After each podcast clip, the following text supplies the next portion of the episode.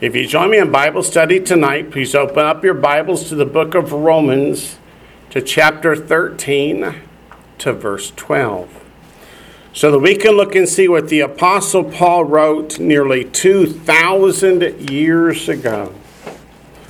He says in verse 12, The night is far spent, the day is at hand.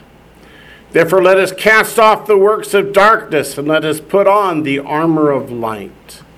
When Paul says the night is far spent and the day is at hand, what day is he talking about? Is he just talking about daylight? Is that all? The sun's about to come out? Or is he talking about the day of the Lord is growing closer? If the day of the Lord was growing closer in Paul's day, how much closer is it today? When Paul wrote this, it had been 4,000 years plus since the Garden of, of creation at the Garden of Eden. But what is 4,000 years to the Lord? Four days. And the next 2,000 years, just another two days. What scriptures tell us a day is the Lord is a thousand years, and a thousand years is as one day? Psalm 90, verse 4, 2 Peter 3 8, right? Both of which tell us the same thing. And some people would say, well, that's just a Christian concept. No, it's not. You see this multicolored chart up here? That's from the Orthodox community in Jerusalem. They also say that the 6,000 years from the Garden of Eden to the coming of the kingdom is represented by the first six days of creation. And that what we call the day of the Lord and they call the Atid Lavo is that seventh day that is represented by the Sabbath as the 7,000 years from Garden of Eden to the new heavens and the new earth. So when Paul says the day is at hand, what he means is let's get ready for it. Now, upon a verse like this, they base the doctrine of what? What's the doctrine that says the rapture can come at any minute? Doctrine of imminence, which means that the Apostle Paul thought the rapture was going to happen in his daytime while he was still alive. No, he didn't. What he was trying to tell us is that we should live in every generation in expectation, being ready, making ourselves ready. And how do we make ourselves ready? We build up our faith and sanctify ourselves because of our faith. Exactly right. So let's go to Ephesians chapter 5. Ephesians chapter 5. Paul taught about this to many different groups. So Paul didn't expect the rapture to come at Rosh Hashanah in his lifetime. Paul expected it Rosh Hashanah, but not necessarily in his lifetime. He just knew that it was coming. The reason people say he thought it was going to be any moment in his lifetime is because he said, and we who are alive and remain until the coming of the Lord. Therefore, he thought it was himself. No, he meant we as believers, that there would be believers in the world when it was time for the trumpet to blow. Ephesians 5 1 through 14 really gets to the heart of this matter. Therefore, be imitators of God as dear children how do we imitate God? Do we walk in the sins of the world? Ephesians chapter 5, verse 1. The one that looks like a one finger. That one. Okay. Now, y'all be nice. Therefore, be imitators of God as dear children. That's the same thing Paul said in 1 Corinthians 11 1. When he said, Imitate me as I also imitate Messiah. First, same thing John said in 1 John chapter 2, verse 6, that we should walk as Messiah walked. But if he says be imitators of God, how did God demonstrate to us the way to live? Through Messiah. That's exactly right. And as dear children, do you find children to be dear who are disobedient, disrespectful, and you guys are looking at me like you're crazy. Yeah, that's right. As dear children means like obedient children who love the Father. If you love God, how do you treat God? with respect, with love. You walk uprightly. You keep his commandments. In fact, I think Messiah said something like that. Let me think, was it, if you love me, comma, keep my commandments. Verse 2, and walk in love. If you walk in love toward God, will you offend God? Will you break his commandments? Will you sit in his presence? No. If you walk in love toward your neighbor, do you rob from your neighbor? Do you offend your neighbor? Do you covet the things of your neighbor? Again, the answer is no. So if you walk in love toward God and your neighbor, you will not break the commandments. Says, and walk in love as Messiah also has loved us and given himself for us. Meaning what? Could he have avoided the crucifixion? Could he have called 10,000 angels? He could have, but then what? then we'd be lost. He preferred to lay down his life that you and I might live. That's the ultimate example of love. An offering and a sacrifice to God for a sweet smelling aroma, but the but is now, here's how not to live. This is not what I mean. But fornication, fornication is sex outside of marriage, and all uncleanness what does the word all mean? Everything except, hey, we can still eat pig, shrimps, and lobsters? No. Avoid all uncleanness. Why? Because Leviticus 11 says it makes your soul unclean, and God said, Be ye holy as I am holy. He says that twice in Leviticus 11. It's quoted by Peter in his epistles. Or covetousness. Covetousness is not driving down the road, seeing a nice car, going and say, hey, that's a nice car. Covetousness is saying, they have that and I want it. I want it. And they better be careful, I'm going to take it.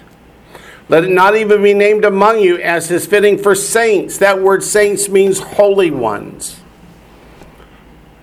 And where are the characteristics of a saint described for us? In Revelation chapter 14, verse 12, when it says what? Who keep the commandments of God and the faith of Yeshua.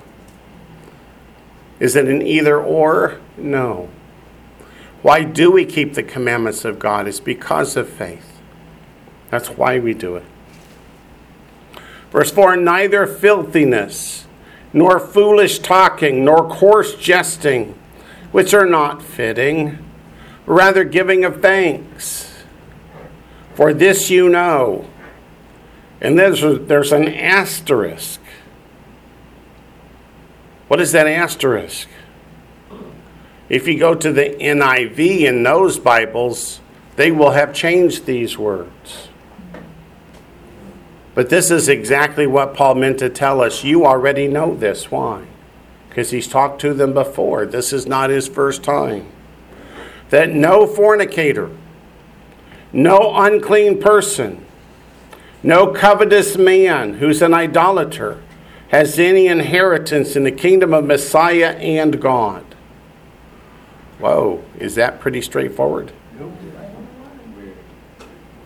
But, but if I walked down the aisle when I was a child and repeated after the pastor and, and got baptized up front in the little bathtub they have, then I can go do these things, right? Nope. No. The answer is no. What do you think he means by no fornicator, unclean person, or covetous man who's an idolater has any inheritance in the kingdom of Messiah and God? He means that children of God don't do these things. Let no one deceive you with empty words. Why would he throw that in there? Are there going to be people who will try to deceive us to tell us that it's okay to do these things? I look shocked. For because of these things, the wrath of God comes upon the sons of disobedience. So Paul says if you're doing these things that he's describing here, you're not a child of God. You're a child of the devil. Is that what he said in 1 John 3:10? This is how you tell one from the other? Therefore, do not be partakers with them. Meaning, be careful that you don't encourage them and accompany them in their sins. Says, For you were once darkness, but now you are light in the world. Walk as children of light. Why does he use the word walk? The word walk in Hebrew is halak. What is the Jewish term for the way we walk in accordance with the scriptures? Halakha. So he's using very Hebraic terms to say, as you live your life day in and day out, don't walk in darkness. Walk in the light. And who's the light? Messiah is the light, of course. Verse 9 For the fruit of the Spirit is in all goodness, righteousness, and truth. What's the opposite of righteousness? Lawlessness. Is lawlessness a fruit of the Spirit? It is not. It's the opposite. And what is truth? Torah is truth. Psalm 119, verse 142. The Word of God is truth. Messiah is truth. The Holy Spirit is truth. We have all four verses which tell us that all four must agree. The Torah must agree with the Word of God, which must agree with Messiah, which must agree with the Holy Spirit.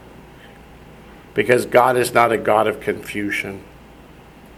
Verse 10 finding out what is acceptable to the Lord, and have no fellowship with the unfruitful works of darkness, but rather expose them.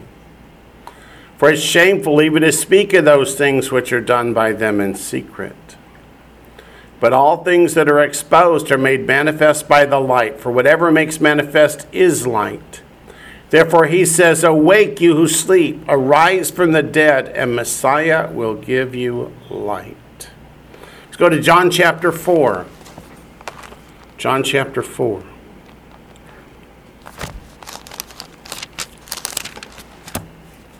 Verse 35.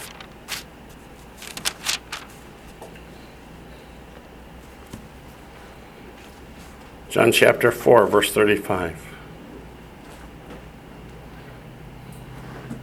Here's the way Messiah describes the day is at hand, so be careful what you do.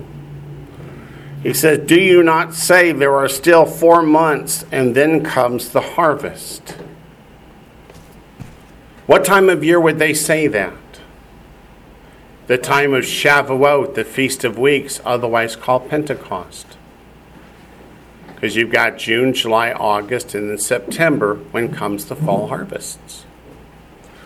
In Leviticus 23, there's the harvest period between the Feast of Weeks, Shavuot or Pentecost, and the fall festivals. He says, Behold, I say to you, lift up your eyes and look at the fields, for they are already white for harvest. Meaning the harvest began 2,000 years ago in Acts chapter 2 at Shavuot, the Feast of Weeks or Pentecost, and continue until what? Until the fall festivals are completed. The rapture and the resurrection, the second coming of the Lord, and the establishment of the kingdom. Harvest is in how many parts? Three parts. First are the first fruits. What were the first fruits of this harvest?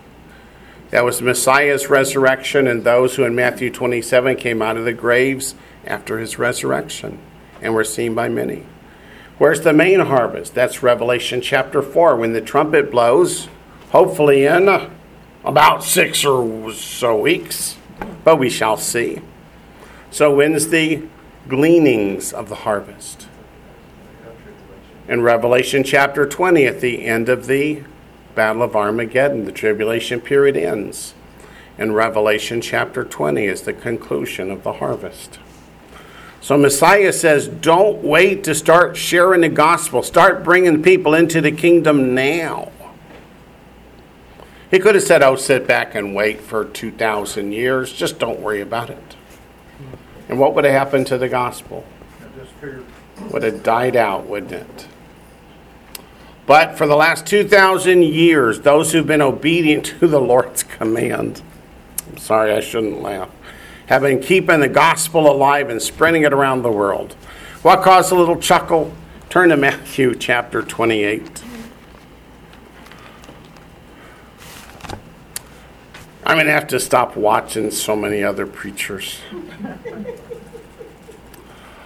Matthew 28, verses 18 to 20 is the Great Commission. You guys all know that. You knew that before we turned there. Verse 18 And Yeshua came and spoke to them, saying, All authority has been given to me in heaven and on earth. Go therefore and make disciples of all the nations, baptizing them in the name of the Father and of the Son and of the Holy Spirit, teaching them to observe all things that I have commanded you. And lo, I'm with you always, even to the end of the age. And the preacher, his whole talk was on this Matthew chapter 28. When he got to verse 20, with teaching them to observe all things, he says, all things refers to just this verses 18 to 20. That is to teach them to go out and make converts and baptizing so they can go make converts and baptize them. Oh boy. First Thessalonians chapter 5. God has commanded us a whole lot more than that but not more than you and I can do. First Thessalonians.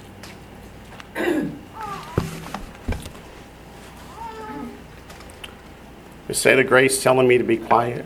not talk so loudly. Sorry, I'll try.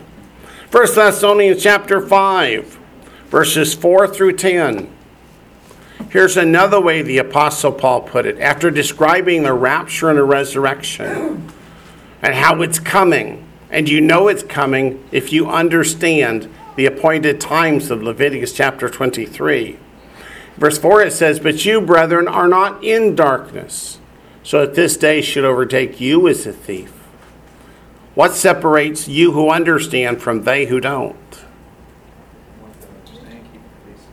Those that understand keep the feasts and the festivals, and they teach us the first and second coming of the Lord. According to Joel 2, how do we know that God will fulfill the fall festivals? Because he fulfilled the spring festivals. Did he do it sort of? Almost. He did it to the very hour of the very day of the very month when God said he would do it.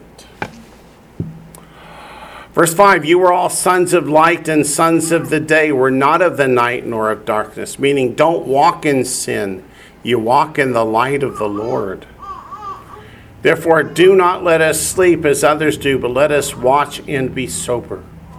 For those who sleep, sleep at night. Those who get drunk are drunk at night. But let us who are of the day be sober. What does that word sober mean? In our right minds. Sometimes I wonder about my mind, but okay. It means being in your right mind, putting on the breastplate of faith and love and as a helmet, the hope of salvation. The hope of salvation. But you only have the hope of salvation if you're dwelling in the faith and love of God. For God did not appoint us to wrath, but to obtain salvation through our Lord Yeshua the Messiah. It's just this week I had people object to this and say, no, no, no, we've got to go through the tribulation period. We've got to have God's wrath poured out on us that if every husband pours out his wrath upon the bride right before the wedding. Yeah, right. Come on. Y'all looking at me like, who would think such a thing? The answer is too much of the world. Yeah. But this says what? God did not appoint us to wrath. When is God's wrath poured out? In the tribulation period. But it doesn't end with our Lord Yeshua the Messiah. It says, who died for us. That whether we wake or sleep, we should live together with him. There's that same we Paul is using to describe himself and all believers. He says, some of us will live to see it, some of us will not. Okay, back to Romans chapter 13. Verse 13 Let us walk properly as in the day, not in revelry and drunkenness, not in lewdness and lust, not in strife and envy. Do those things characterize believers or unbelievers? Unbelievers. And Paul says, don't walk like they walk, don't live like they live, don't act like they act. So let us go to a commentary The Liberty Bible Commentary, page 398. You know, sometimes I criticize the commentary, and other times they say, boy, they really got that one right. Here's what they say about it Those who have received the light must walk in the light. The manner of life which spawns riotous living, drunken bouts, sexual orgies, and all forms of wanton revelry cannot be that of those who walk honestly or honorably. When a person claims to be a Christian, if he cannot change his lifestyle, he'd better change his name. Yeah, I really liked what that had to say, meaning don't call yourselves a follower of Messiah if you're walking in the sins of the world. What does that do to the name of God when we walk in the sins of the world? Back to Romans chapter 13, verse 14. But put on the Lord Yeshua the Messiah. He doesn't mean literally make a coat out of the Lord and put it on. What does he mean? Walk like he does, imitate him. Put on the Lord Yeshua the Messiah and make no provision for the flesh to fulfill its lusts. Let's go to 1 Corinthians 11 1. I mentioned it a few minutes ago, but we didn't turn to it. 1 Corinthians 11 1 says, Imitate me as I also imitate Messiah. Or modern language, do what I do, for I do what Messiah did. And I mentioned 1 John 2 6. Let's turn to it now. And let's just see what it really says.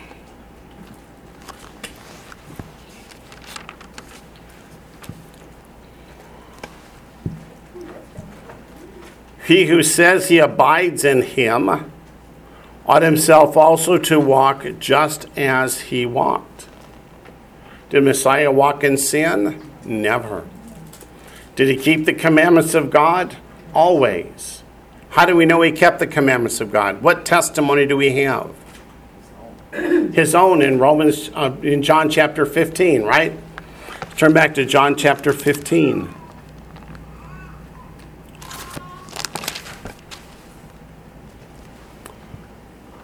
Verse 10. John chapter 15, verse 10.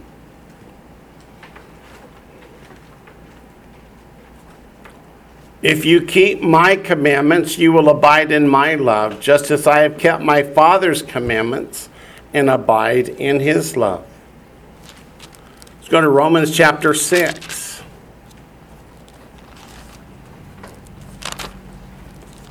Romans chapter 6, the book they say teaches that we're not to keep those commandments anymore. But what does it say? Verses 1 and 2. What shall we say then? Shall we continue in sin that grace may abound?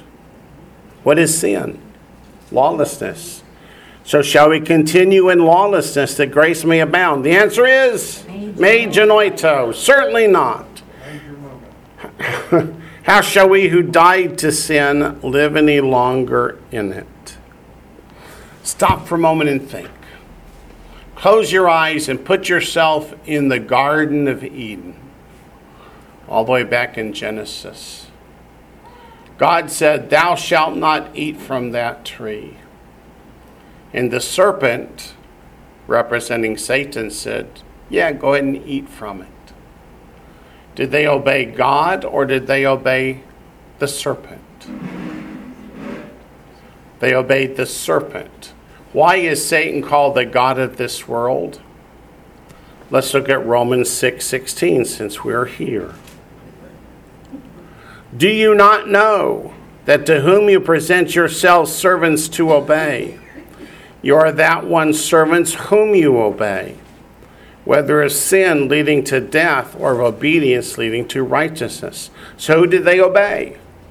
They obeyed the serpent. Who then did they elect to be their God? The serpent. If the book of Romans in chapter 15 says we're to learn lessons from the Old Testament, what lesson do we learn from that? If God says do A and somebody else says do B, which should we do? We should do A. What if the traditional church has been doing B since the Council of Nicaea? Doesn't make it right. Whom do we obey? Go to Galatians chapter 5, verse 16.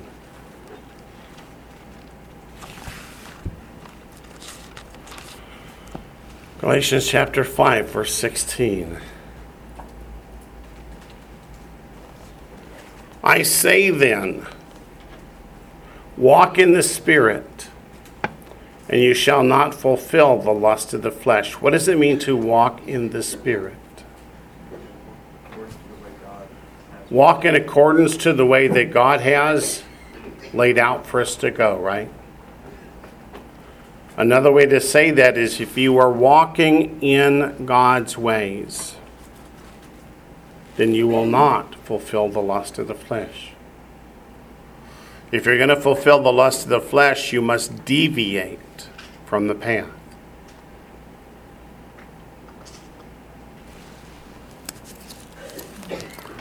Now let's go to Ephesians 2.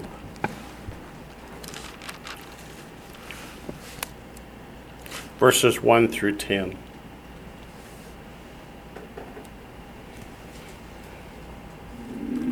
Ephesians 2, verses 1 through 10. Written specifically to believers that come out of the Gentile world. And you he made alive, who were dead in trespasses and sins. What's this mean? The wages of sin is death, and that's the way we were headed. And God turned us around in which you once walked. What's it mean in which you once walked? Used to, but not anymore. Which you once walked according to the course of this world, according to the prince of the power of the air. Who is that? That's that same serpent. That's that same Satan. How did he get to be the prince of the power of the air all the way back in the Garden of Eden? Before that. Wasn't he, in charge of giving praise to the Lord, his musical instruments? Oh, yes, before he fell. hmm Yeah. The Spirit now works in the sons of disobedience, among whom also we all once conducted ourselves in the lust of our flesh. None of us were born as believers, right? We all started out as sinful human beings, fulfilling the desires of the flesh and of the mind. That is, we did what we wanted to do and were by nature children of wrath just as the others, meaning what we had coming was that woodshed experience. But God, who is rich in mercy, because of his great love with which he loved us, even when we were dead in trespasses, made us alive together with Messiah. By grace you have been saved. But you know what? In the Greek, it's not past tense is that we this is the method by which we are saved and raise us up together and made us sit together in the heavenly places in Messiah Yeshua. That hasn't happened yet, but you know what? It's going to. Then the ages to come, he might show the exceeding riches of his grace and his kindness toward us in Messiah Yeshua. For by grace you have been saved through faith. Again, the Greek says that's how we are saved and that not of yourselves is the gift of God. What verse 8 is trying to tell us is our faith is what brings us to salvation. But it doesn't mean God owes us anything. It's simply that God, by His grace and mercy, will pour out forgiveness upon those who come to Him in faith. Not of works, lest anyone should boast, for we are his workmanship, created in Messiah Yeshua for good works. What's that word for mean? This is the purpose. We're supposed to, what's good works? Obey God and walk uprightly, which God prepared beforehand that we should walk in them. And that's when we get to verse 11 and following, which says, Now stop being Gentiles. Be that one new man. Doesn't matter if you were born a Jew or a Gentile. What matters is if you've been saved by faith, walk uprightly before God, loving one another. No way. Yes, sir? In verse 10, that shows us In verse 10, that shows us God prepared all this beforehand that we should walk in them. that God prepared all this beforehand that we should walk in them. All of what? All the commandments. All of the commandments. was no plan B.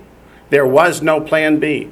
In Genesis 1:14, that word seasons is what? Moedim, the appointed times, which set forth the first and second coming of the Lord, the redemption of mankind through the death, burial, and resurrection of Messiah. Because it's taught so much that like It's taught so much that God had this plan. God had this plan that did not work out. So it didn't send Jesus. So he had to send Jesus as plan B. And the Bible says this was the plan from the very beginning. We get taught a lot of things. And what did Messiah keep saying? You've heard it said, but I tell you it's written. We are up to chapter 14. Oh, chapter 14 causes so many people to stumble. And it's titled in my Bible, Do Not Be a Stumbling Block. It causes so many people to stumble. How odd is that? Mine- Ours says the law of liberty. Here says the law of liberty. This one says, let Christ judge another's conscience. Okay. So let's see what it's really about. Chapter 14, verse 1. Receive one who is weak in the faith. First thing you know is they're in the faith, but their faith is not strong. That's what it means. One who's weak in the faith. They have faith, but it's very weak. They're very fragile. If you're not careful, these people can walk away from their faith. And we don't want our conduct to be what causes them to walk away. Receive one who's weak in the faith, but not to disputes over doubtful things. See that word but in italics? It's not there. It's explaining don't let disputes over doubtful things destroy one of God's children whose faith is still weak and immature. The first thing we have, what's that? What is a doubtful thing? That was what I'm about to say. The first thing we need to know is what is a doubtful thing? To the traditional church, that means the commandments of God. Is that how Paul viewed the commandments of God? It is not. So let's go look. Turn first to the book of Acts, where we will hear Paul with his own lips. Acts 24, verse 14.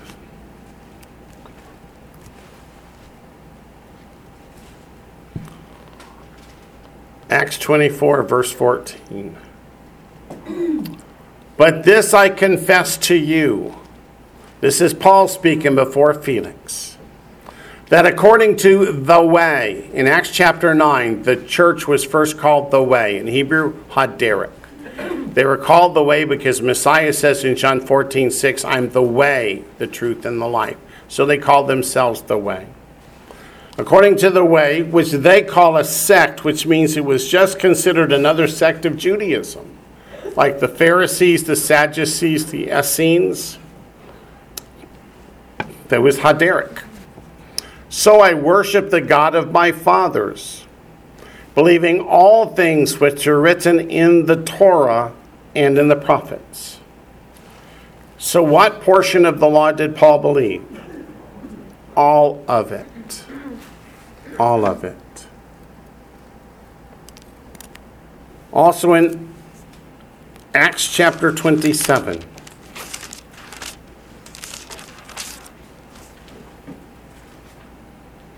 verse 17. I'm sorry, it's Acts 28, verse 17. I think I said 27. Acts 28, verse 17. Just back up the tape and fix it. And it came to pass after three days that Paul called the leaders of the Jews together.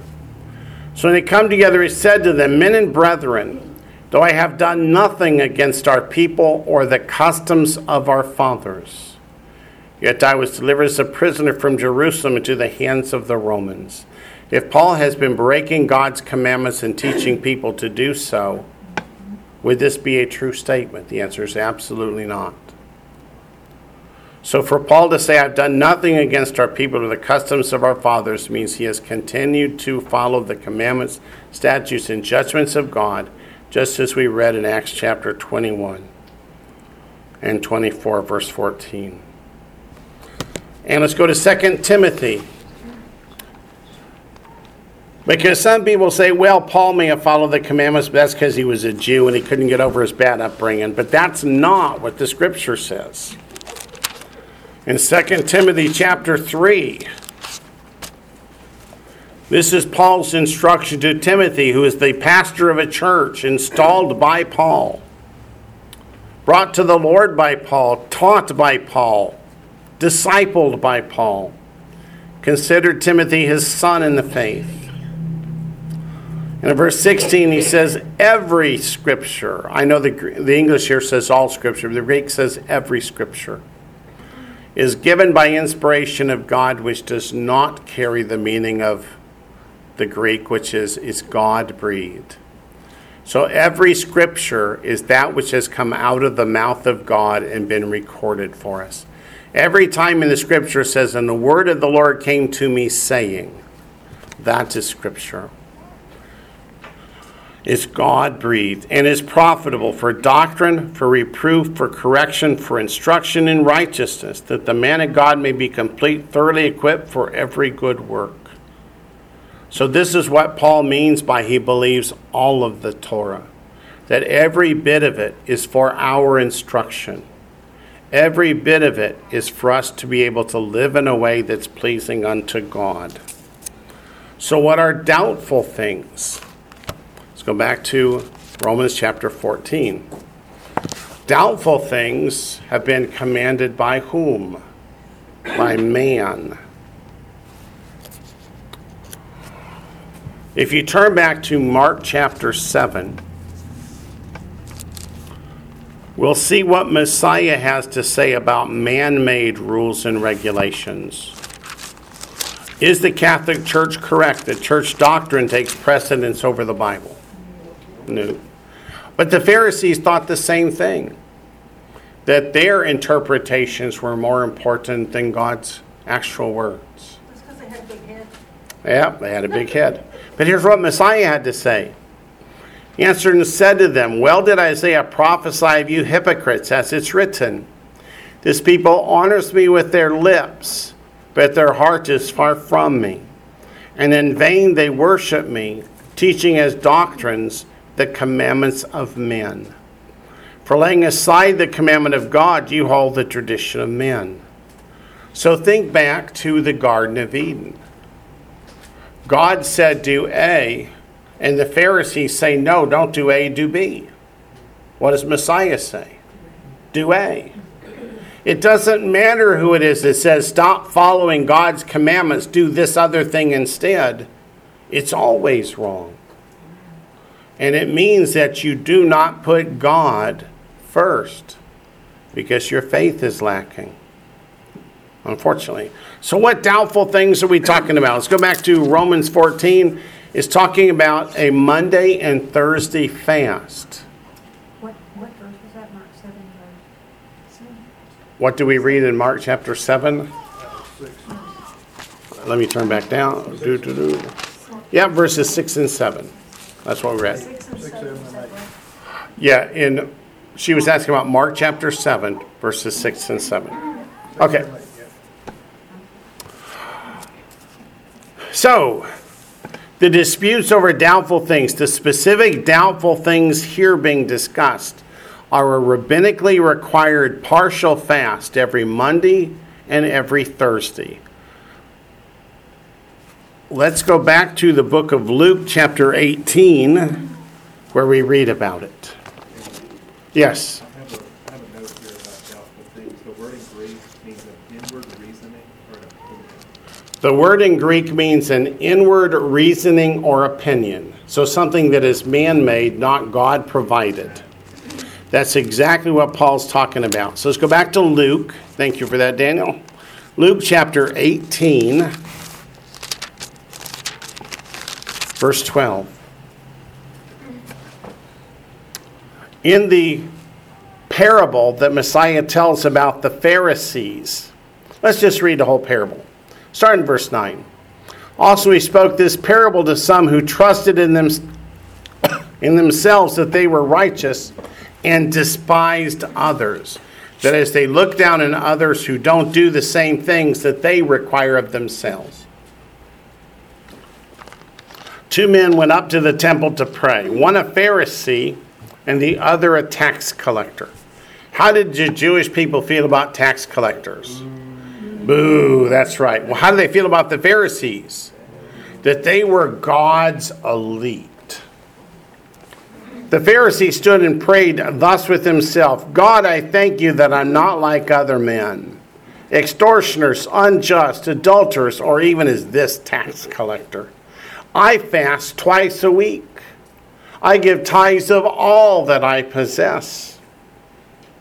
And the tax collector, standing afar off, would not so much as raise his eyes to heaven, but beat his breast, saying, God be merciful to me, a sinner. I tell you, this man went down to his house justified rather than the other. For everyone who exalts himself will be humbled, he who humbles himself will be exalted. But let's go back to verse 12. Does God command us to fast twice a week? No. How many times a year are we commanded to fast? Once. That's Yom Kippur, and it's a total fast. But the Pharisees said, oh, we must fast every Monday and Thursday. And it's not a total fast like Yom Kippur, it's a partial fast. You can eat vegetables and drink water, but you cannot eat meat or drink wine. Like the Daniel's fast. Like the what? Daniel's fast? In, yeah, like Daniel, he refused to eat the meat and drink the wine, but he ate the vegetables and drank the water. Yeah, true. And I give tithes of all that I possess. Did God not command to give tithes of all they possess? The answer is no. The commandment for the tithe was on the increase. So what the tax collector is saying, God may require A, but I do B. So I'm so much better because I do what I think should be done, not what God commanded. So let's go back to Romans 14. Do you know where they got that, that fast from? Like, did they just make it up? They just made it up because they say that Moses went up on Mount Sinai on, on a Monday and he came down on a Thursday. So they command the people to do it to show that they honor the Pharisees and respect the Pharisees and do what the Pharisees command rather than God. So it's a question of who do you give your love and your faith and your worship to? Okay, thank you. Yep, they want it in themselves. So that's what chapter 14 is about. If you don't understand that, you can totally misunderstand what's going on here. Let's look also at Mark 2 before I get too far afield. Mark 2.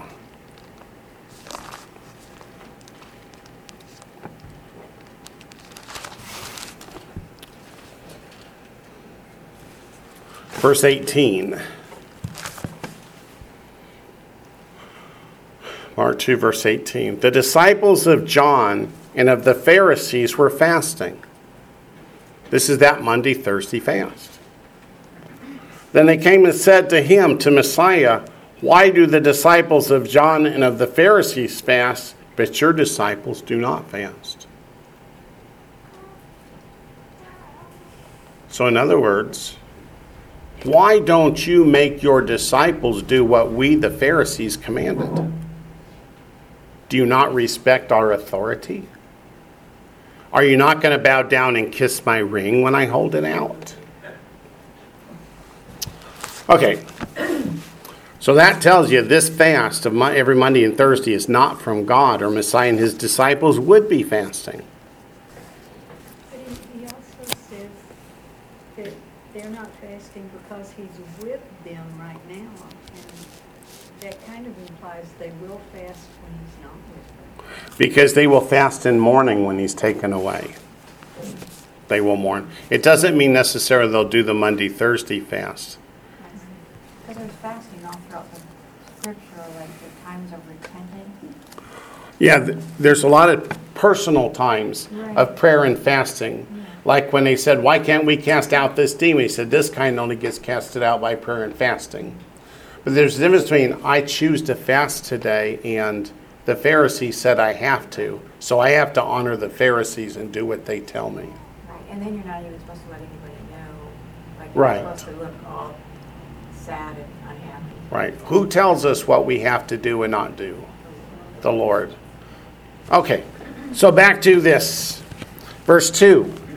For one believes he may eat all things. Here's where the traditional church misunderstands says, aha, they're eating piggies, they're eating roadkill, they're eating aborted babies. No, they're not.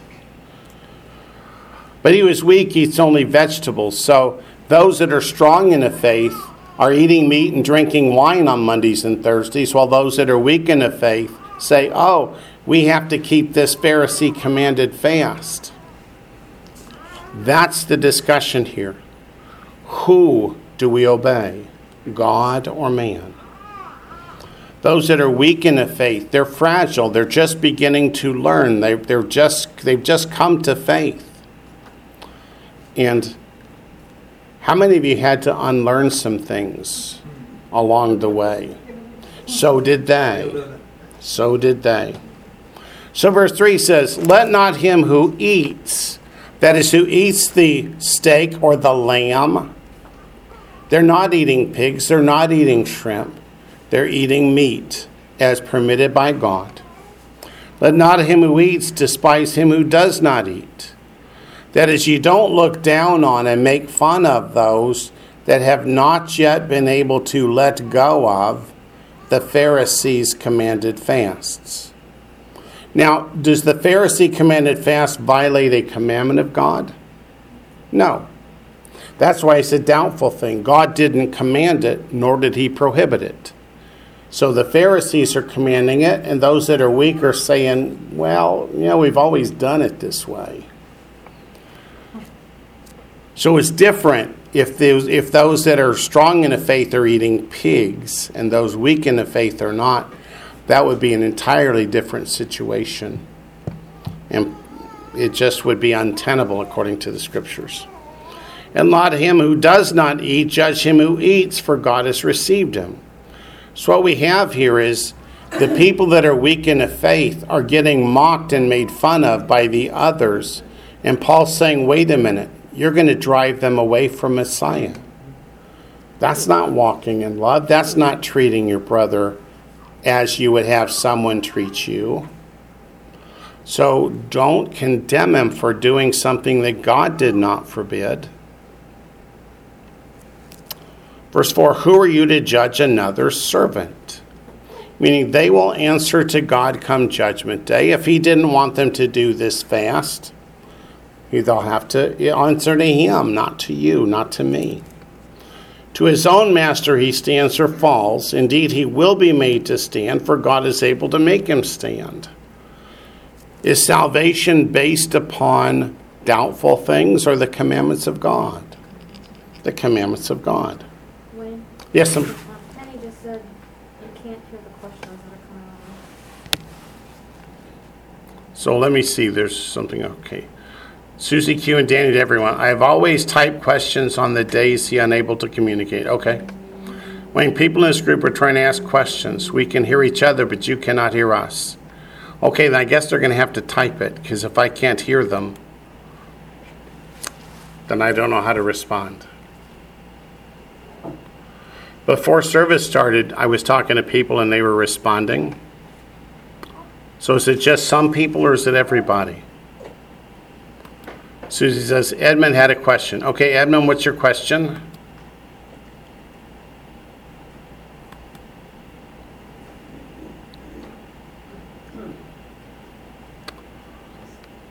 I don't hear it. I don't hear anything.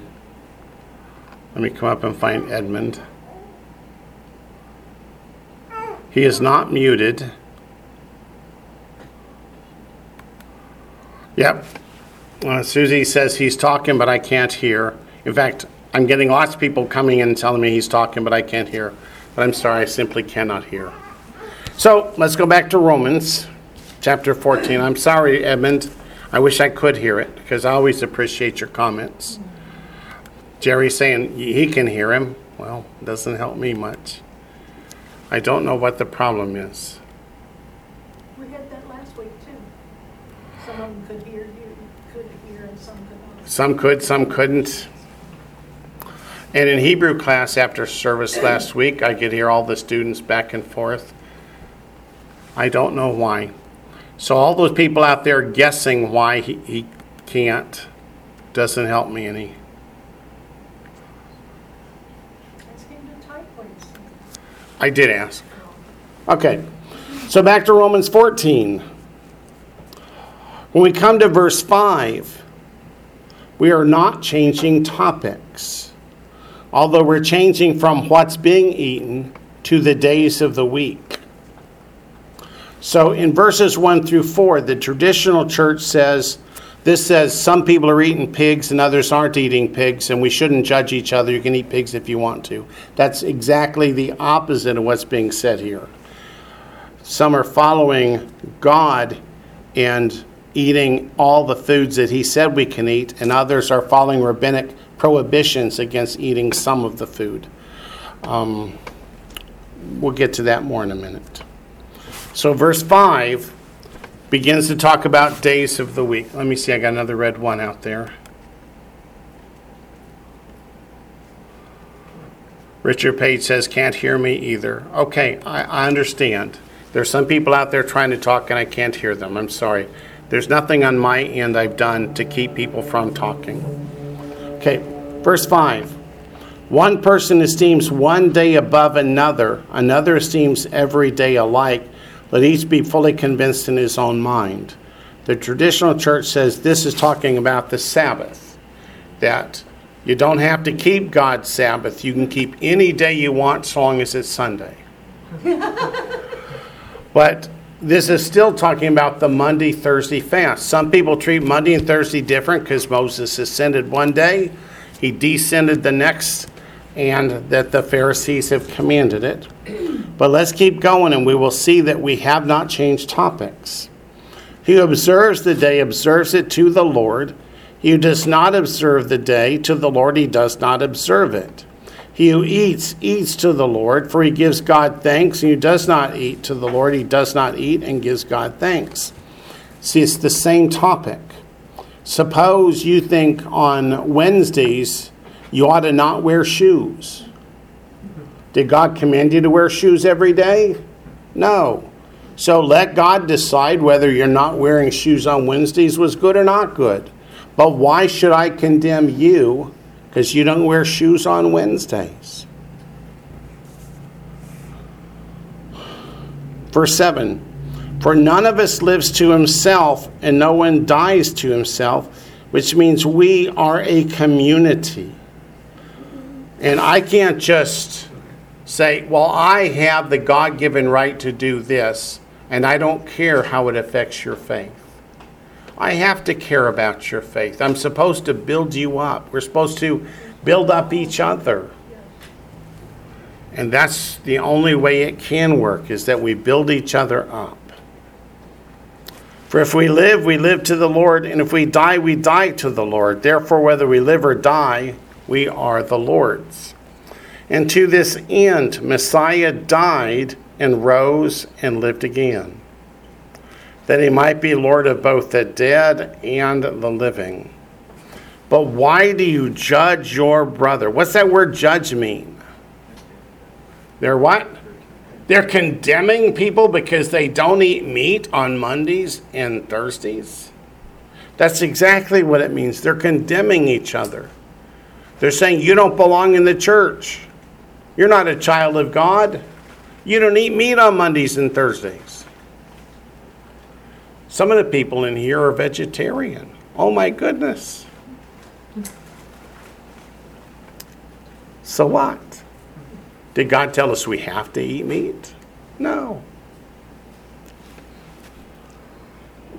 Verse 10 But why do you judge your brother? Why do you show contempt for your brother? For we shall all stand before the judgment seat of Messiah.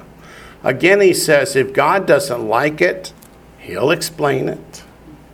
For it's written, As I live, says the Lord, every knee shall bow to me, and every tongue shall confess to God. So then, each of us shall give account of himself to God. So we started out talking about eating. Then we went to days of the week. Then we went back to eating. And if you read a traditional commentary, Paul keeps changing topics. But you can see as he goes through one to the other, back to the other, that it's all the same topic, and that is these Monday, Thursdays, partial fasts. Verse 12 So then each of us shall give account of himself to God. You don't have to give an account to me, you have to give an account to God. And come Judgment Day, how do you want to stand before the Lord? In righteousness or in lawlessness? I know how I want to stand before Him. Therefore, you know what therefore means? Paul's now going to bring it down to the most simple of basics. Therefore, let us not judge, that is, condemn one another anymore. Keep a finger here, go back to 2 Timothy again. 2 Timothy. Chapter 6. Wait a minute. Chapter 3. Let's go to chapter 3.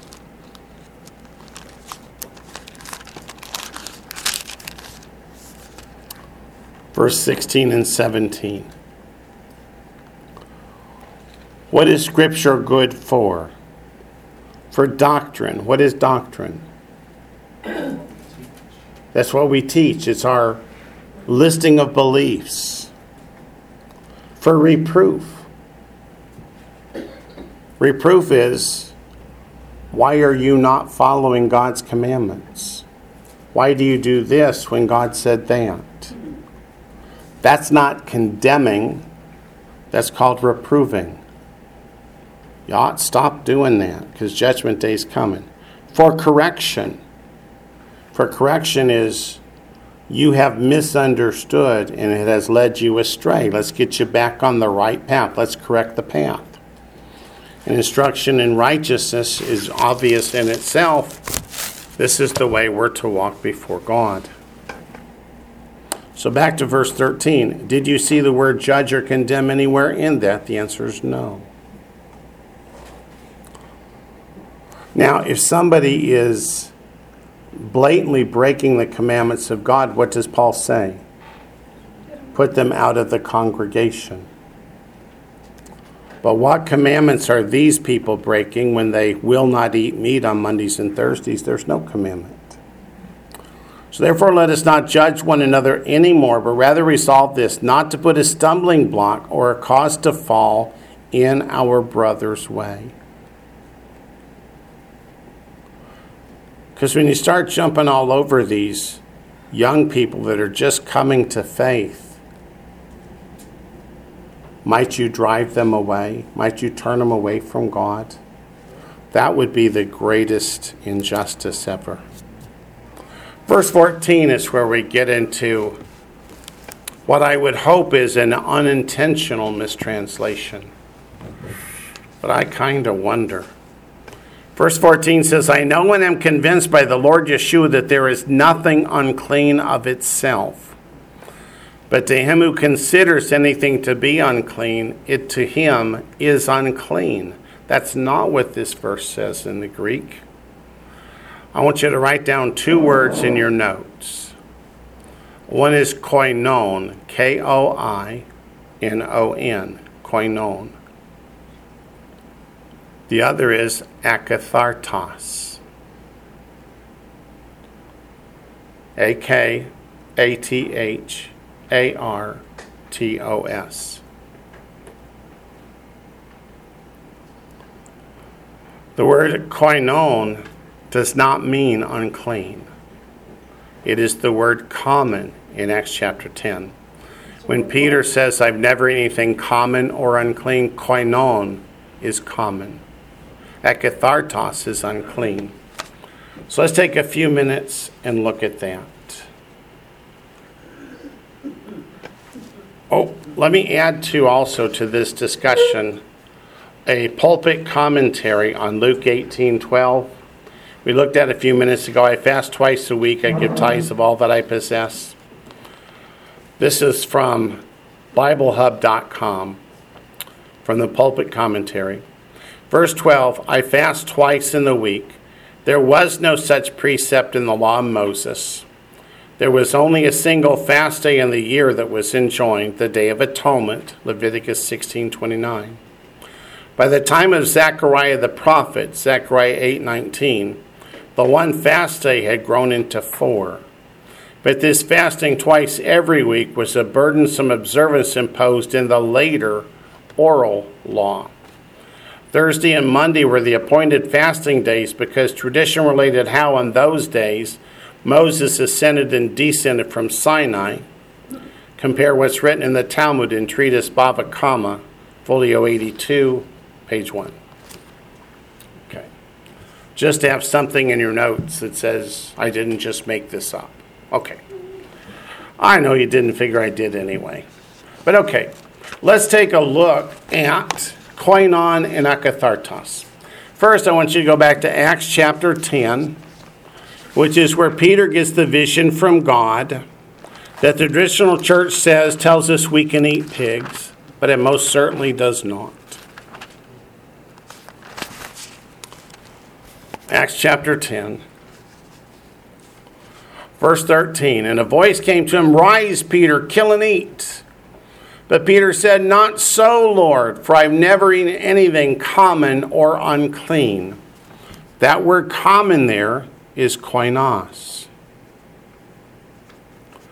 Unclean is akathartos. Unclean is forbidden by God. Common is forbidden by the rabbis. So, up to this point, Peter's been fasting on Mondays and Thursdays, that is, avoiding meat and avoiding wine. I knew growing up in northern Ohio, where we had an awful lot of Catholic students, that we had to have fish every Friday because the Catholics were forbidden to eat meat on Friday. What I didn't know is there was another day in the week, too, that they were forbidden to eat meat Wednesday. So they just picked different days. Instead of Monday and Thursday, it was Wednesday and Friday. But it was the same concept. If you bow to our authority, you will avoid meat on these two days. Ah, let's go to Mark chapter 7. Okay.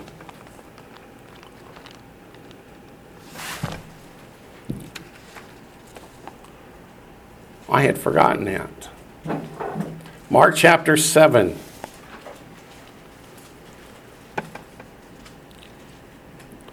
Verses 1 through 3.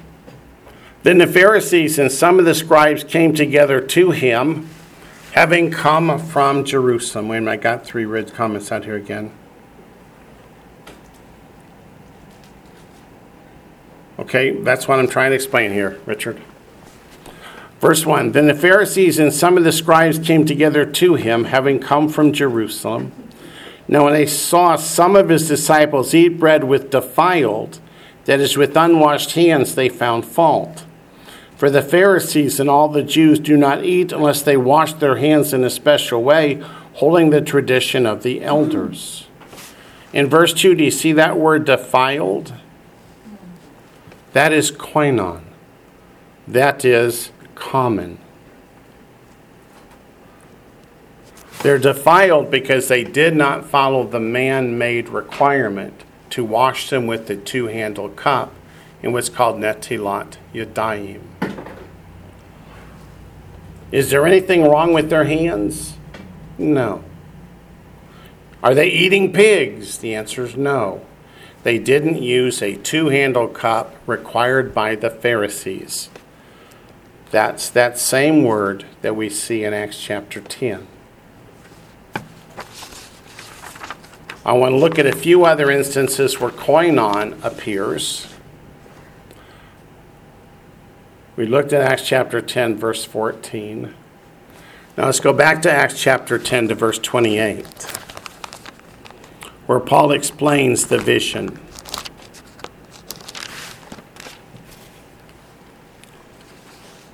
Acts chapter 10, verse 28.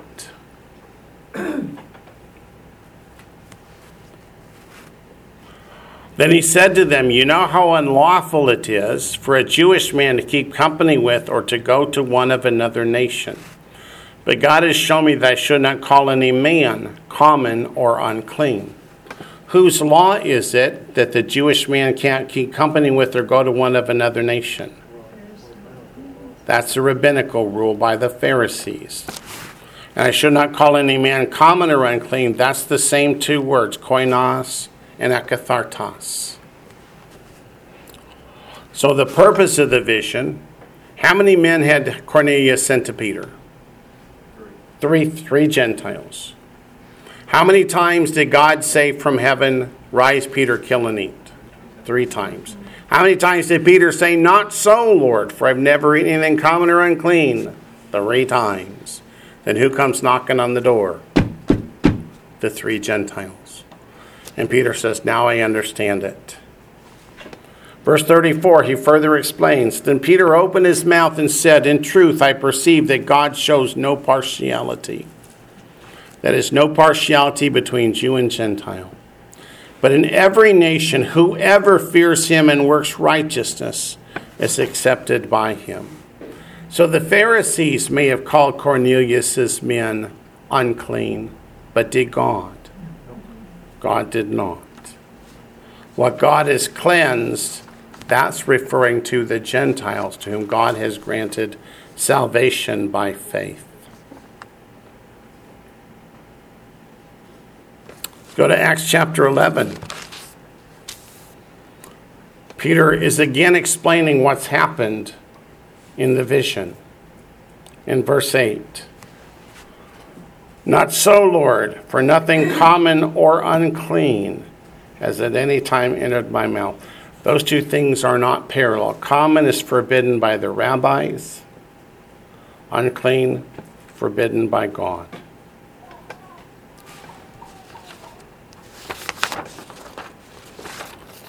And we've got four more pages of koinos versus koinon versus akathartos, but I think that's enough. Let's go back to Romans chapter 14. I've got two red circles out there. Let's see.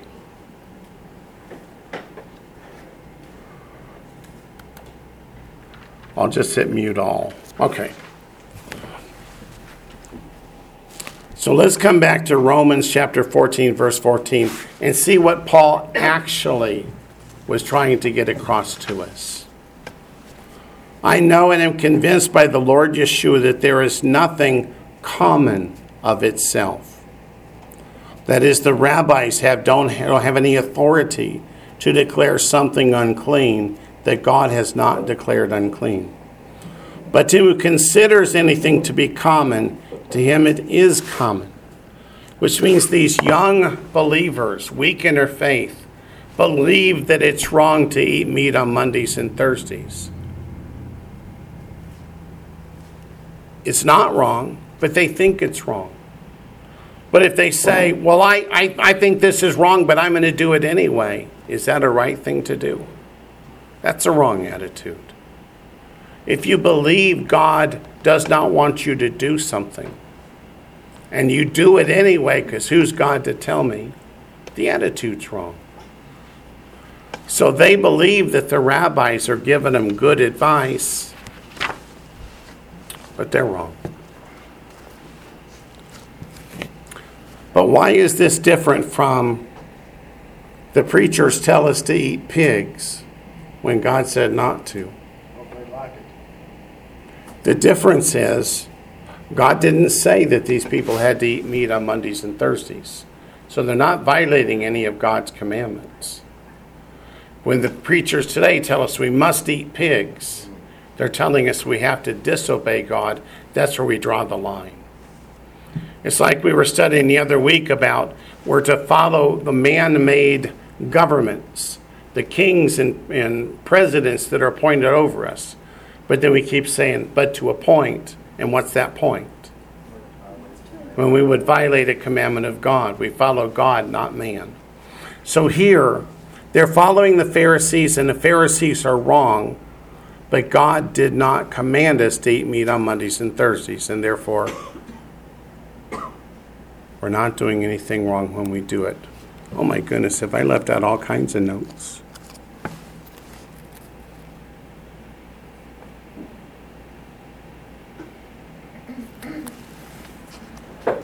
Let me.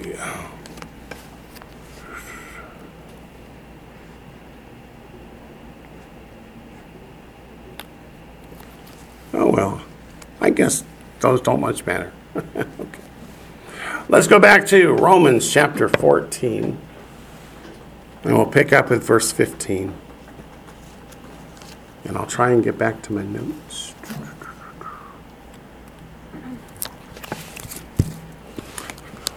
Verse 15 says, Yet if your brother is grieved because of your food, you're no longer walking in love. So the brother who thinks you're not allowed to eat that meat, even though they're wrong, should I eat it anyway? I'll just eat it in their face. What is that? No, that gives the wrong idea. You're not walking in love. Do not destroy with your food the one for whom Messiah died. Can I eat a salad once in a while? If it keeps somebody from being pushed away from the faith? Sure, I can. So there's a difference between setting up and saying, I can do this, you just go away and shut up, and saying, you know what? I can eat a salad. It won't hurt me. Do not destroy with your food the one for whom Messiah died. Paul wouldn't be, stay, wouldn't be saying this except there's a real split going on. People pushing others out of the faith improperly. Were, the, were they not trying to teach these people that they need to follow God's law and understand what the rabbinic laws are, that they're not? If they were doing that, I don't think Paul would be so harsh. I think they're standing up with the wrong attitude and saying nani nani boo boo. And that's wrong. Hopefully, it's more what you said, and Paul's just overreacting. Remember, Paul's never been to Rome, he's just heard the rumors. I don't think it's true. You don't think what's true? I think he's been to Rome. Not at this point. He says he Oh, hasn't. okay. He eventually gets there, but not yet. What does it mean if your brother is grieved? What is that word? Let's go to Matthew 17.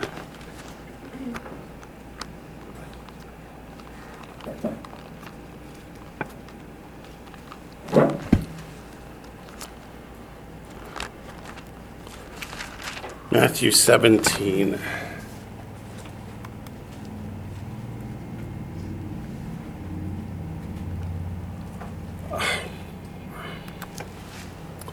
Go back to Matthew 17, verse 23.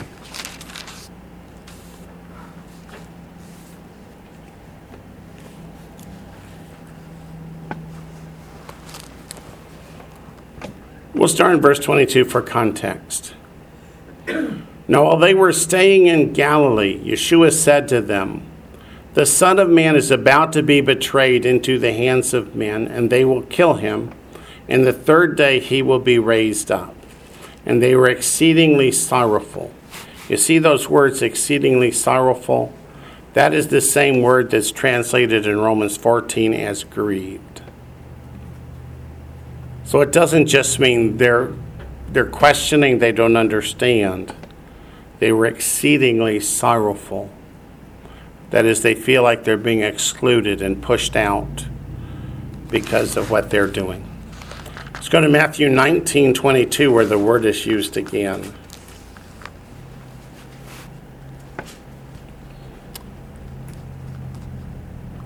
This is the young man who wants to know what one thing he must do to have eternal life. Verse 22 says, When the young man heard that saying, he went away sorrowful, for he had great possessions. That word sorrowful, that's the same word as grieved in Romans 14 15. And one third example, let's go to Matthew chapter 26. Verse 22. This is at the Last Supper where Messiah is saying, One of you is going to betray me. You know what kind of emotion that would stir up in the disciples there. In verse 22, it says, And they were exceedingly sorrowful. And each of them began to say to him, Lord, is it I? This phrase, exceedingly sorrowful, is the same word translated grieved in Romans 14 15. So you can see it's not just a little concerned or a little confused, but they're deeply hurt.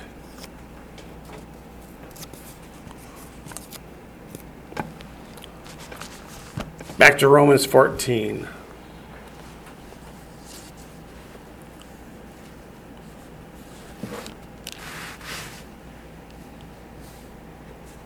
Verse 16. Therefore, do not let your good be spoken of as evil.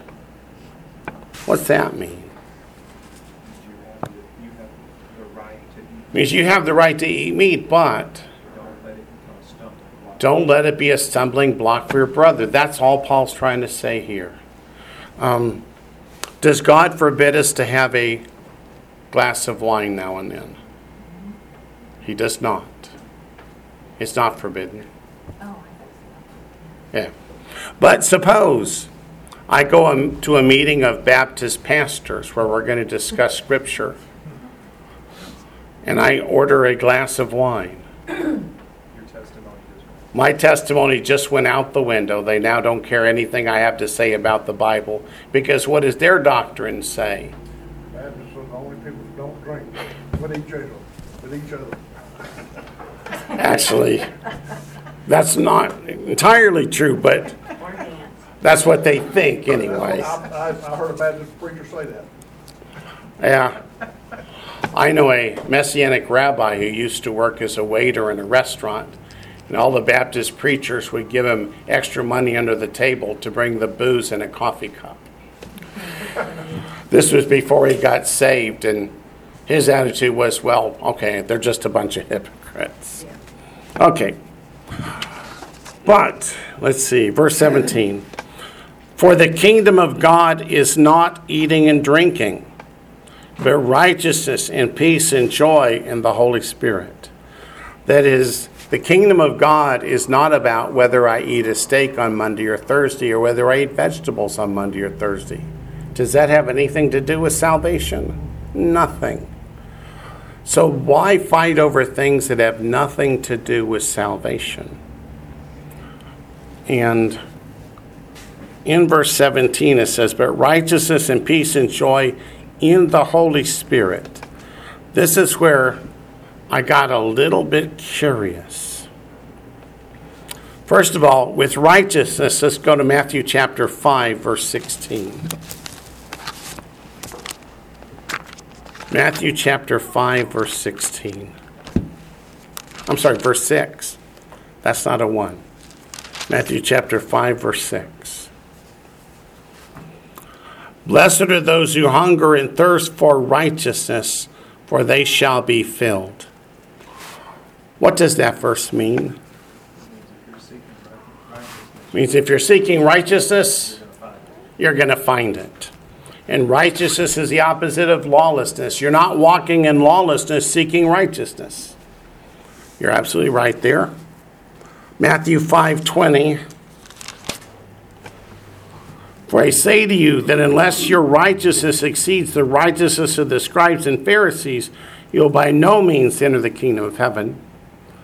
This is where I heard a very famous preacher just this last week say the Pharisees kept absolutely every minute detail of the commandments of God. Not true.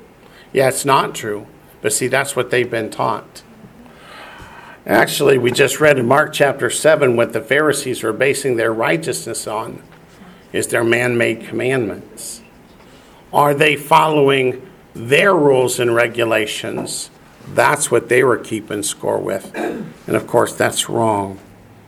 And Matthew 6:33 So he was telling, he was telling them if you use self-righteousness as your guide, Exactly. you Yeah. won't make it. If you use self-righteousness as your guide, you will not make it. Elaine, I got a question Go Go ahead. you. I, I mean, I understand what you're saying about the wine and things like that, but yet to me, I watch my parents, my siblings just die from alcoholism. Alcoholism is forbidden. But, oh yeah, but it all started out with just a drink. So what you're saying is let's build fences and forbid what God allowed so that we don't violate what God prohibited. That's what the Pharisees did with their rules and regulations. And that's what the Baptist church did with their can't have a drink of wine. So God said we can have a drink of wine. He said we cannot be drunk. So you must exercise self control. Right? Yep. Verse 33, Matthew 6 33.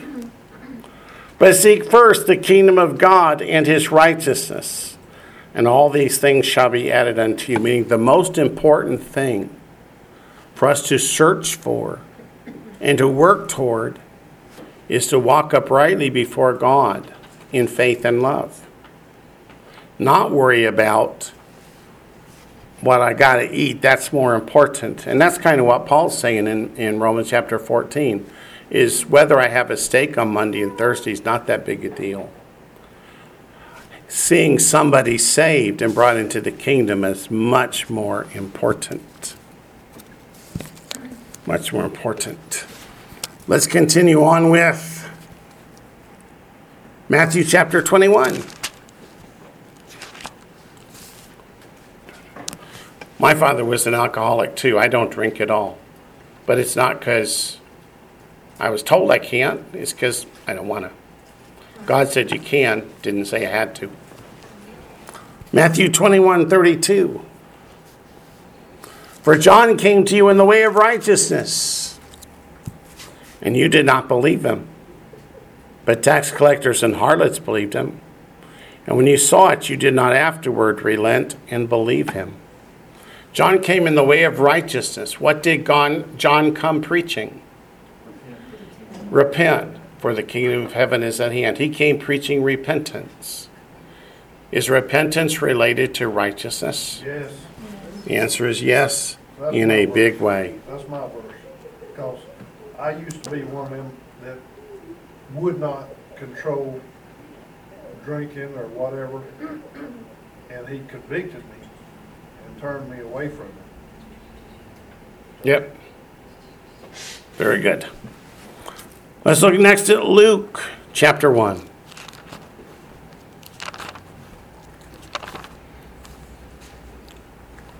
Luke chapter 1, verses 68 to 75.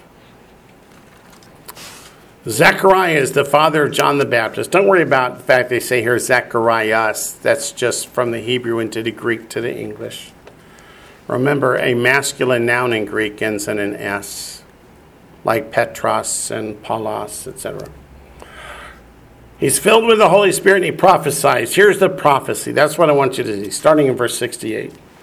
Blessed is the Lord, the God of Israel. If you don't have a thee there, put it.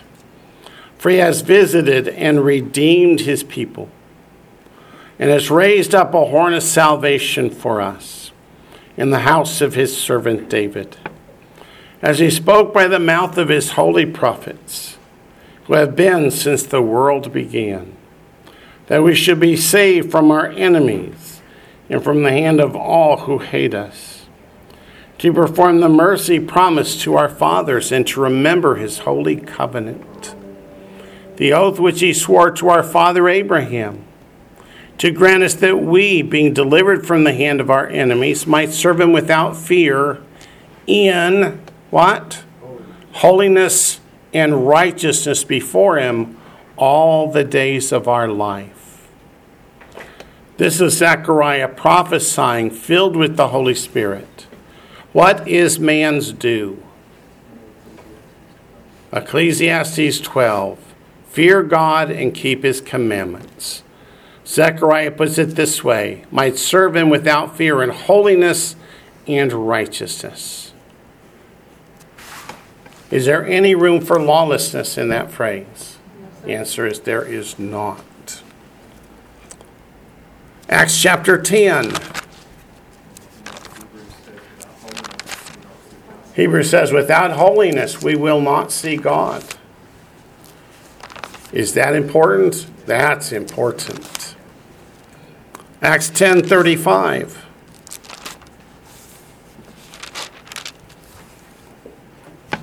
Acts 10:35 But in every nation whoever fears him and works righteousness is accepted by him. Okay. That's it on verse 17 for what do we mean by righteousness? But I want now to look specifically at that phrase in the Holy Spirit. In Greek it says in pneumati hagio In pneumati hagia, which means in the Holy Spirit. The word holy there is an adjective. The word spirit is a noun. So in the Holy Spirit. But now I want us to look back in the Old Testament. How many times does the phrase Holy Spirit exist in the Old Testament? What's that? Quite a bit. Three times. Three times in the Old Testament. Three times in the Old Testament. Let's go to Psalm 51. That's a lot. But Psalm 51. I want you to see how it's different.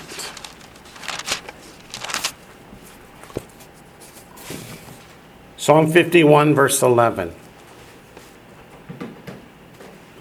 Do not cast me away from your presence, and do not take your Holy Spirit from me. The Hebrew there says, Veruach Kadshacha. Veruach Kadshacha, which means your spirit of holiness. They're both nouns. Your spirit of holiness. In Isaiah 63:10,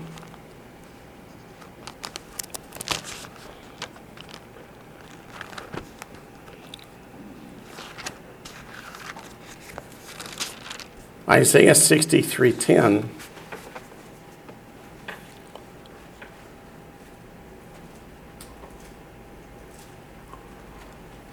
But they rebelled and grieved his Holy Spirit.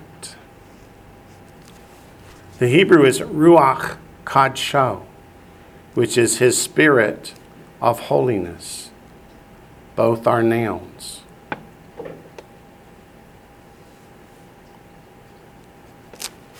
In Isaiah 63:11,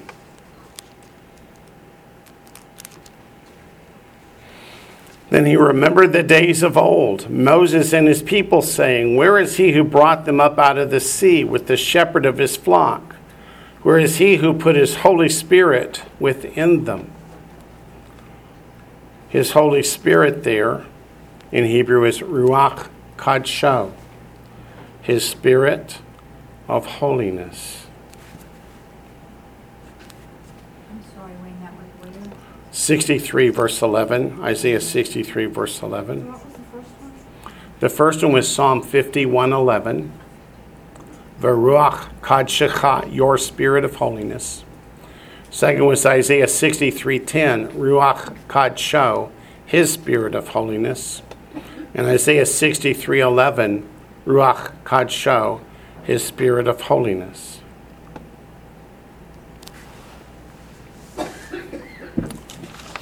Now let's go to the New Testament and look at some of the places where Holy Spirit is used. And we'll, we'll stay in the book of Matthew, Matthew chapter 1, verse 18.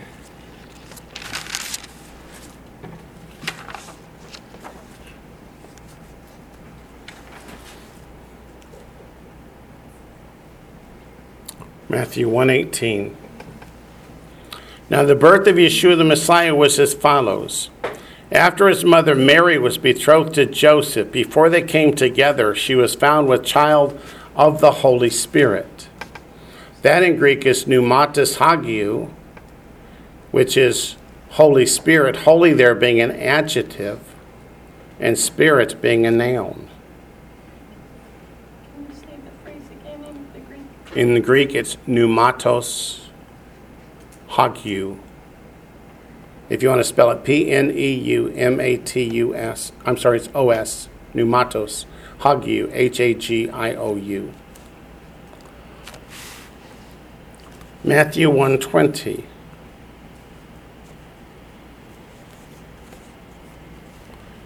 But while he thought about these things, behold, an angel of the Lord appeared to him in a dream, saying, Joseph, son of David, do not be afraid to take to you Mary, your wife, that which conceived in her is of the Holy Spirit, which is pneumatos estin hagiou, which is spirit is holy. But again, spirit is a noun, holy is an adjective.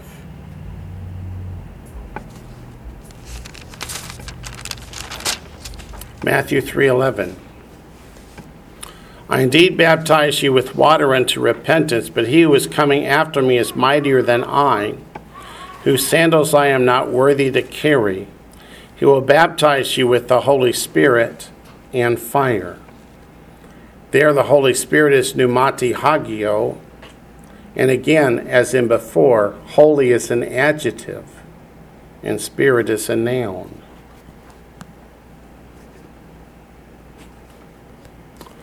And so, as we keep going through the, the New Testament, that's what we're going to find. And the, the question that's burning in my mind is why? In the Old Testament, is it the Spirit of holiness, both being nouns? And in the New Testament, it becomes Holy Spirit, with one being an adjective describing the noun Spirit. Up until the third, the fourth century, actually the 300s, the Council of Nicaea, the teaching was that there is one God, and God manifests himself in three ways. He interfaces with people as the Father, as the Son, or as a Holy Spirit. In the fourth century, the Catholic Church said, no, no, no, there is a Trinity that God is three coexistent, co equal persons. That is, that we have three gods around a campfire trying to fight over who gets to be in charge. And that's pretty much the way that the doctrine has gone since the fourth century. But it wasn't that way before. So let's just chew on that for a while and go back to Romans. Yes. I've been chewing on this ever since you used that first phrase there about the spirit of holiness. Now, we talked about that a little, think, last week. But does it have anything to do with, like, like, when I saw spirit of holiness, I thought, well, that's like a character trait as opposed to the position of the Holy Spirit being a person. I understand you can't hear. Yeah. And that's exactly what I'm saying too. So we'll chew on that. Back to Romans chapter 14. We're up to verse 18.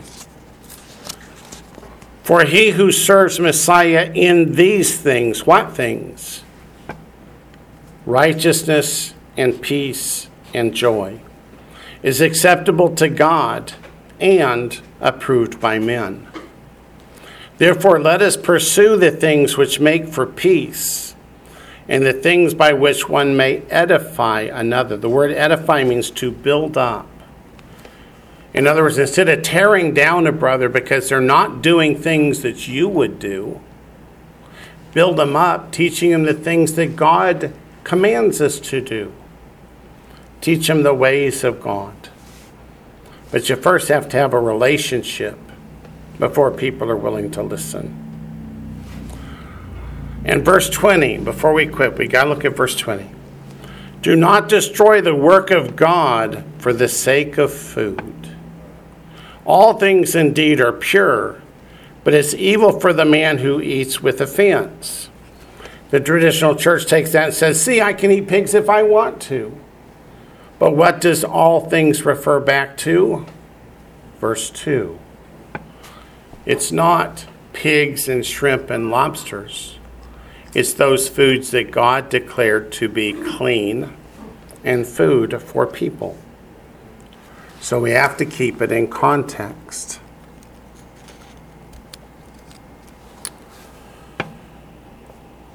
Verse 21 It is good neither to eat meat nor drink wine, nor do anything by which your brother stumbles, or is offended, or is made weak.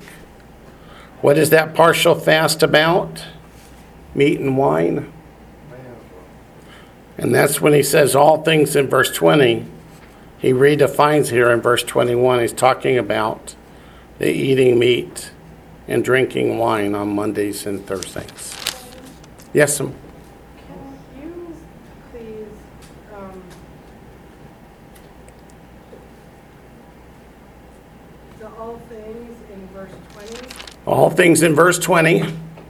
So when someone who does believe that that means all things, how, You say, let's look back at verse 2. What is the context? Some people eat all things, the others only vegetables and water. It's not one who eats all things and the other only lambs and fish. You have to look and see what the context is. He defines all things as being all things God permitted, and those who don't eat all things God permitted eat only vegetables and water on those to particular them, days. That would have been obvious. Right, to them would have been obvious. eat stuff that's not food.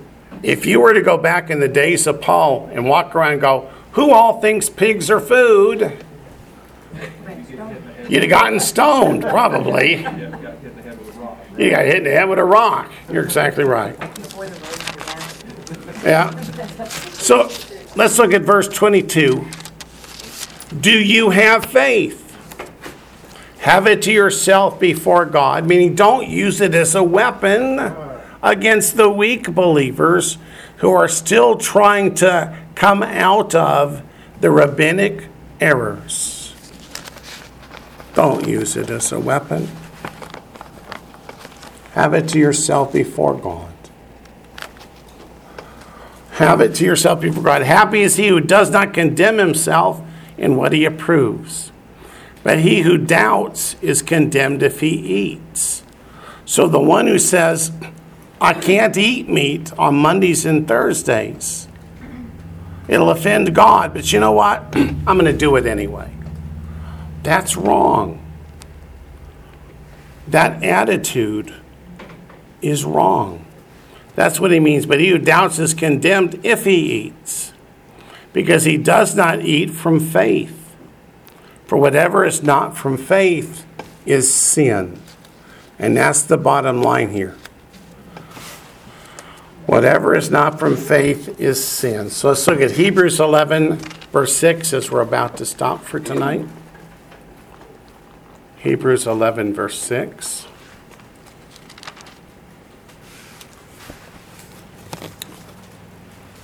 Daniel mentioned this earlier. But without faith, it is impossible to please Him, being God. For who comes to God must believe that He is, and that He is a rewarder of those who diligently seek Him.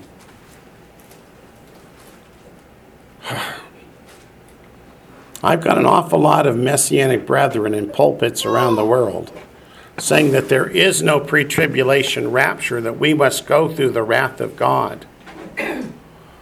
Is that him being a rewarder of those who diligently seek him? Yes, sir. The scripture that talks about false teachers who teach men to, in error and take pleasure in them that, that follow their teachings. You got that in your head offhand, which one that is? Well, there's several places like that. One is Matthew 5, verse 19. Let's look at Matthew 5, 19 and see if that's the one you're thinking of. Messiah says, Whoever therefore breaks one of the least of these commandments and teaches men so shall be called least in the kingdom of heaven. Whoever does and teaches them, he shall be called great in the kingdom of heaven. That's only one of the verses about the false teachers. There's many others. But this, but this specifically says, they, they, they teach men, you know, to do the wrong thing and take pleasure in, you know, in, in them do, you know, The actual phrase Yeah. it takes pleasure. Yeah. yeah. Okay. One last, Anyway, anyway, one last verse. Yes. There's just so many on false teachers. I don't know exactly which one that is off the top of my head. But James 2, verses 14 to 26. And then we'll quit. What does it profit, my brethren, if someone says he has faith but does not have works? Can faith save him? That's misunderstood sometimes. That means a mere declaration of faith. Will that save him? And the rest just goes on to explain this. So we'll leave that be and we'll pick up next week, Lord willing, in Romans chapter 15, verse 1.